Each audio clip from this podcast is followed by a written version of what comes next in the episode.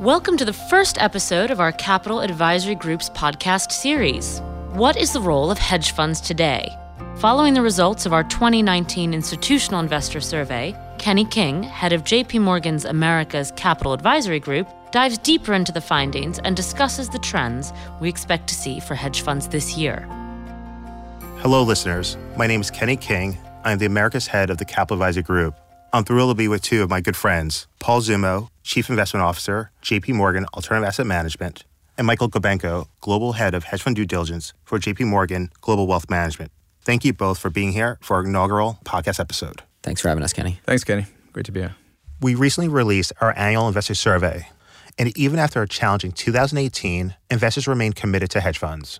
On the other hand, there's definitely frustration. Hedge funds have struggled to produce alpha, alpha being defined as beating a benchmark investors continue to believe that they're getting more beta, beta being defined as just getting the benchmark rather than getting a true source of alpha in a differentiated experience with their managers.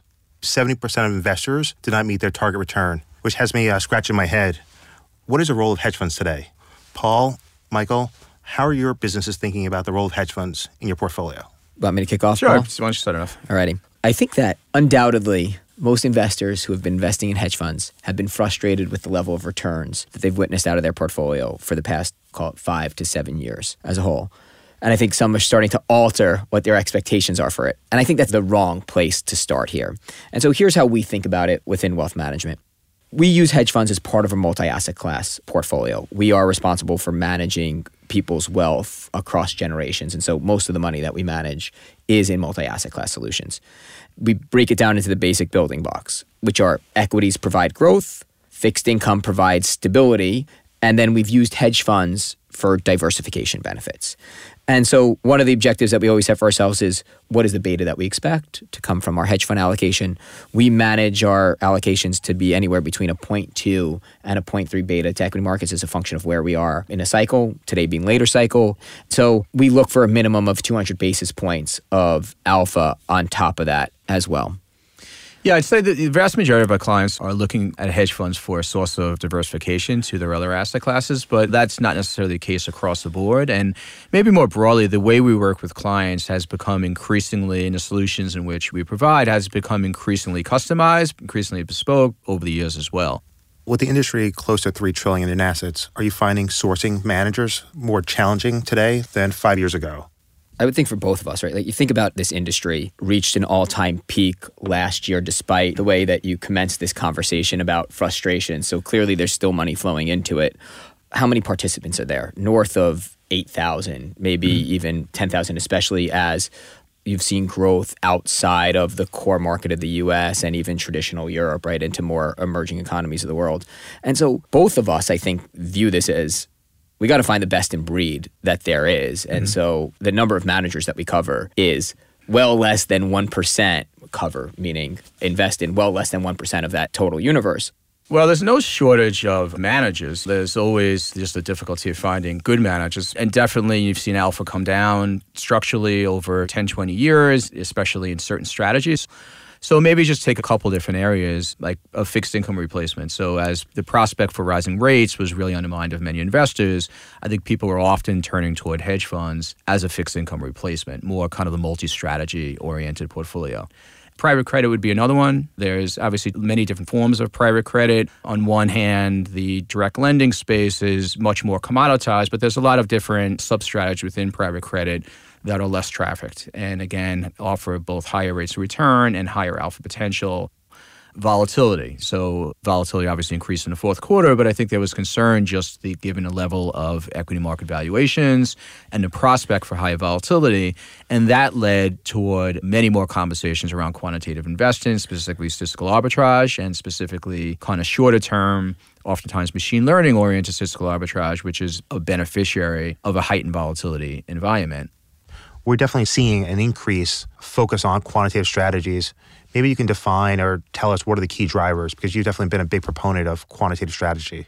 It's funny, depending on your experience of quant, you could kind of come away with very different conclusions. Or if you're reading the newspapers, you'd see, you'd open up on Monday and it says quant did terribly. Tuesday, it's done great. Thursday, someone's going out of business. So it's too large, just to say quant is just too large of an area. And you could really slice that quant world into a lot of different sub strategies. I mean, commodity trading advisor on one hand, CTAs, risk parity based things on another.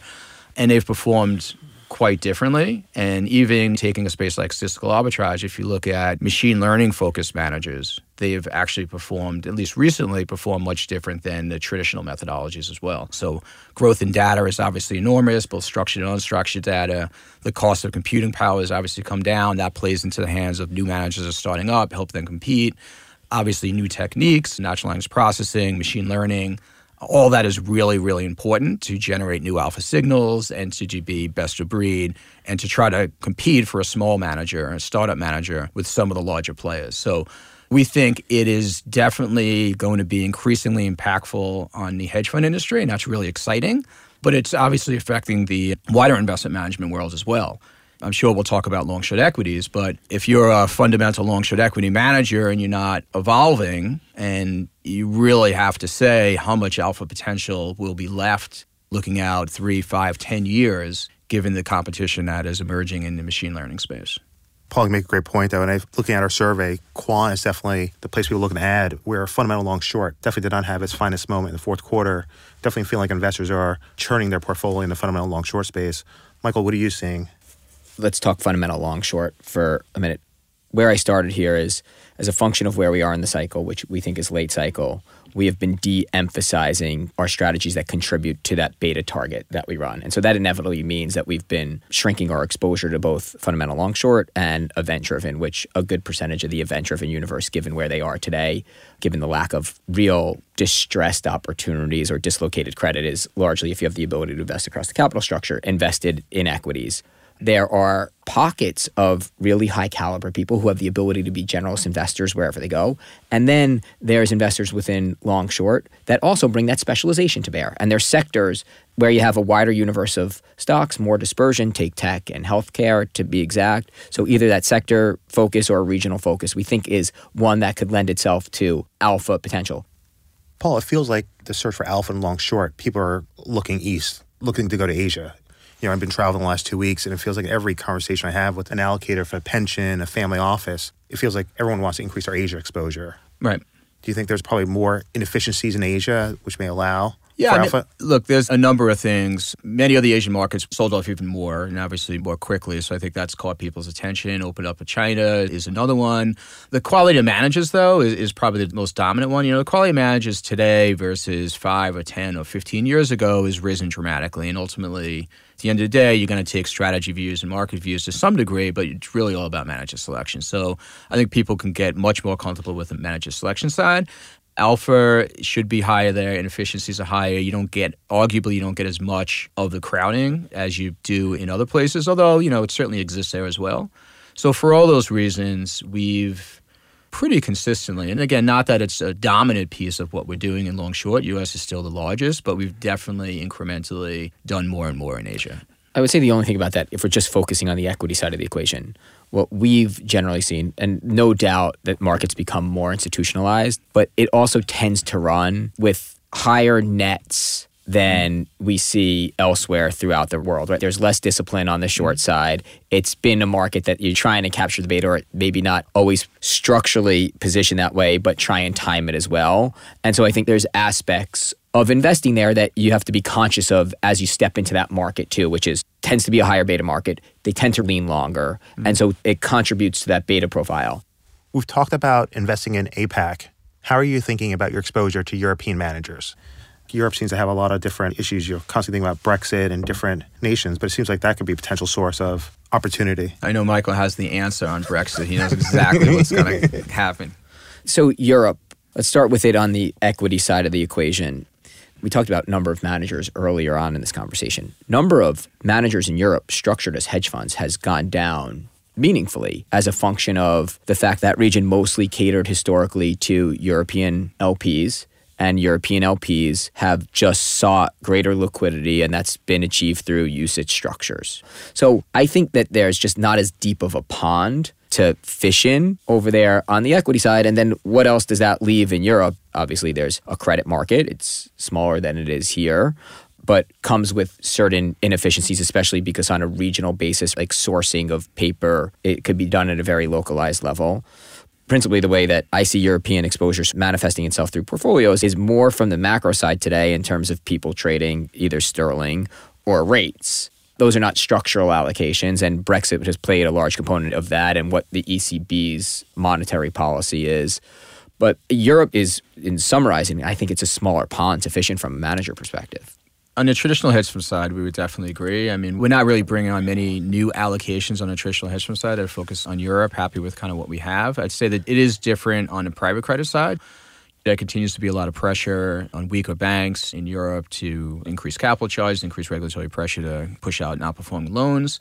And obviously, there's a tremendous amount of new and existing managers that are private credit in between hedge funds and private equity to kind of capitalize on that. So we've built up a lot of allocations in both kind of dedicated pockets as well as hybrid client portfolios that have capitalized on that, you know, non-performing loan focus or reg cap focus or other lending oriented strategies. In our most recent survey, we asked a question for the second time on ESG, environmental, social, and governance. What's interesting, though, is the term impact has come up. Paul and Michael, what is your view on ESG? The quality of the products on the hedge fund side is a little spotty. There are some good ones, but it's not a tremendously deep bench of ones that are out there. But the challenge of the ESG space is that a lot of people want a lot of different things. It's hard to meet the marketplace demand and thinking about how does that best implement it on the hedge fund side. For just on an exclusionary stock basis is generally considered kind of not enough and something of kind of yesteryear. On the other hand, if you go to the other extreme and focus much more on impact, I think investors' reaction is going to be I want alpha first and foremost. So you kind of have to have something in between, and that's kind of where we landed, which is let's focus on alpha first and foremost, but let's focus on managers that oftentimes are thinking about ESG from the standpoint of capitalizing on the structural growth and change that ESG is creating and trying to identify companies that are increasingly becoming more ESG focused and are going to benefit and perhaps get higher valuations and multiples because of that. What I would say to address your question, Kenny, I think part of it is yes, why hedge funds have lagged the rest of the marketplace in ESG adoption. I think part of it is the fact that they run unconstrained strategies by their very nature that tend to be concentrated in what they do. This concept of looking for best ideas is purely focused on where could I achieve the greatest risk reward in each of things. I think it is going to be hard. It is different for everybody. And I think what you're doing is the right thing just within wealth management, it's been much easier to tackle from a traditional perspective. And so we've been really focused on it. We hired someone to lead our sustainable investing efforts. And what we're focused on is delivering multi asset class solutions in an ESG framework. Paul and Michael, I want to ask you about new launches. In our survey, 43% of investors recently mentioned they allocated to a new launch in 2018. We've seen a growing interest in new launches. Paul, how does the asset management think about new launches? So historically, we've always been extremely dedicated to the space. So 65% of the managers with whom we've invested on day one have been emerging. The first question is, what are you exactly looking for with emerging managers? For us, oftentimes what we're looking for is access to a manager and a strategy that doesn't exist at a larger size. So it's not scalable. On the, the quant machine learning side, maybe it's a manager that can only has capacity of $500 million and it pays to get in early over and above that, they're going to change what they're doing in terms of the time horizon is going to go out and it's not going to become interesting. So you have to get in early. There's value in getting in early. Or the fees and kind of the deal that you're getting is sufficiently attractive that you're compelled to kind of invest it at an early stage. But more broadly, I'd say our efforts have been focused mostly on the quant space. And strangely, in long short equities, we're actually finding because you have to say like where does the inefficiency exist? Oftentimes it's emerging we would actually say there's an inefficiency that exists for managers that have been around a while that have been forgotten about in the marketplace. That's, that's interesting. We found two three billion dollar managers that we don't normally invest with in years three or four but that are still offering attractive terms that we felt everything else equal was a much better opportunity than necessarily getting excited about the new manager that's launching in long short. That's great. Mike, as you think about the year ahead, how are you thinking about the managers in your platform? Are you expecting lower turnover, higher turnover, neutral? Hopefully not too high, right? Yeah. definitely don't want it to be like in years past. Just like if you were to ask any hedge fund manager, how do you feel about your book today? Right? They love their book. And I think it's important for us to reflect on this. We were disappointed in last year. Thought the hmm. setup was really good. Right. Rising rate environment. We think that QE had naturally suppressed the alpha proposition for a host of different reasons. And you asked about targets beforehand. I think one of the other things that hedge funds have to do is they have to provide natural diversification to the portfolio. And sometimes we're so in our hedge fund world that we talk about beta and alpha and this and that. Like part of it is as simple as what's the return relative to a 60 40 portfolio? Right. Sure. Yeah, that's a great point. We don't only manage portfolios of hedge funds, so we have a, a bit of a wider toolkit. And one of the things that we're doing is how do we use hedge fund structures or vehicles to create a risk profile and something that has a more attractive fee associated with it.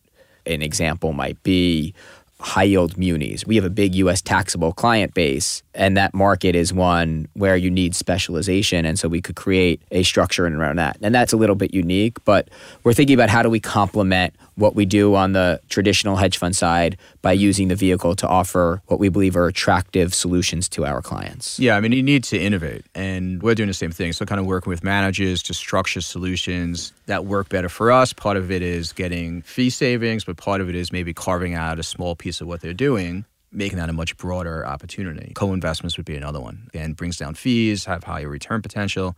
So, it's evolving. That's great. Last question. If you have a crystal ball, what do you think's a surprise we could expect in the industry in the next 12, 24 months? Well, if we had a crystal ball, it wouldn't be a surprise.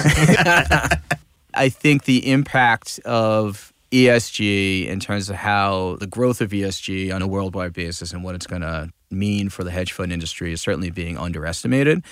And similarly, on the quantitative side, machine learning side, when you're sitting down and talking to these managers and really getting into the weeds of what machine learning is, natural language processing, and understanding obviously the impact not only in the wider world, but the impact on the investment management industry and obviously the growth in data, everything associated with it. People get it. It's not a surprise in one hand, but I still think is vastly underestimated. It's just so shocking the impact and the power of it. I still just think is drastically underestimated. If people are not paying attention, they're going to get run over. I think you started this by saying that 70% of the survey respondents were frustrated with performance. I think the surprise is going to be the inverse of that. That performance is going to outperform expectations. And so I look forward to the conversation that we have There on you the back of that. There you yeah. go. It's great to end on a positive note. Well, that's it for today's podcast. Paul, Mike, thank you for both providing valuable insights. And thank you to our listeners for tuning in. Any questions in the meantime, feel free to reach out to your JP Morgan representative. Thanks, guys. Thanks for having Thank us, you. Kenny. Yeah, I appreciate it. The views in this podcast do not necessarily reflect the views of JP Morgan Chase or its affiliates. This communication is provided for information purposes only. JP Morgan Chase or its affiliates, collectively JP Morgan, normally make a market and trade as principal in securities, other financial products, and other asset classes that may be discussed in this communication. For additional disclaimers and regulatory disclosures, please consult the links in the description.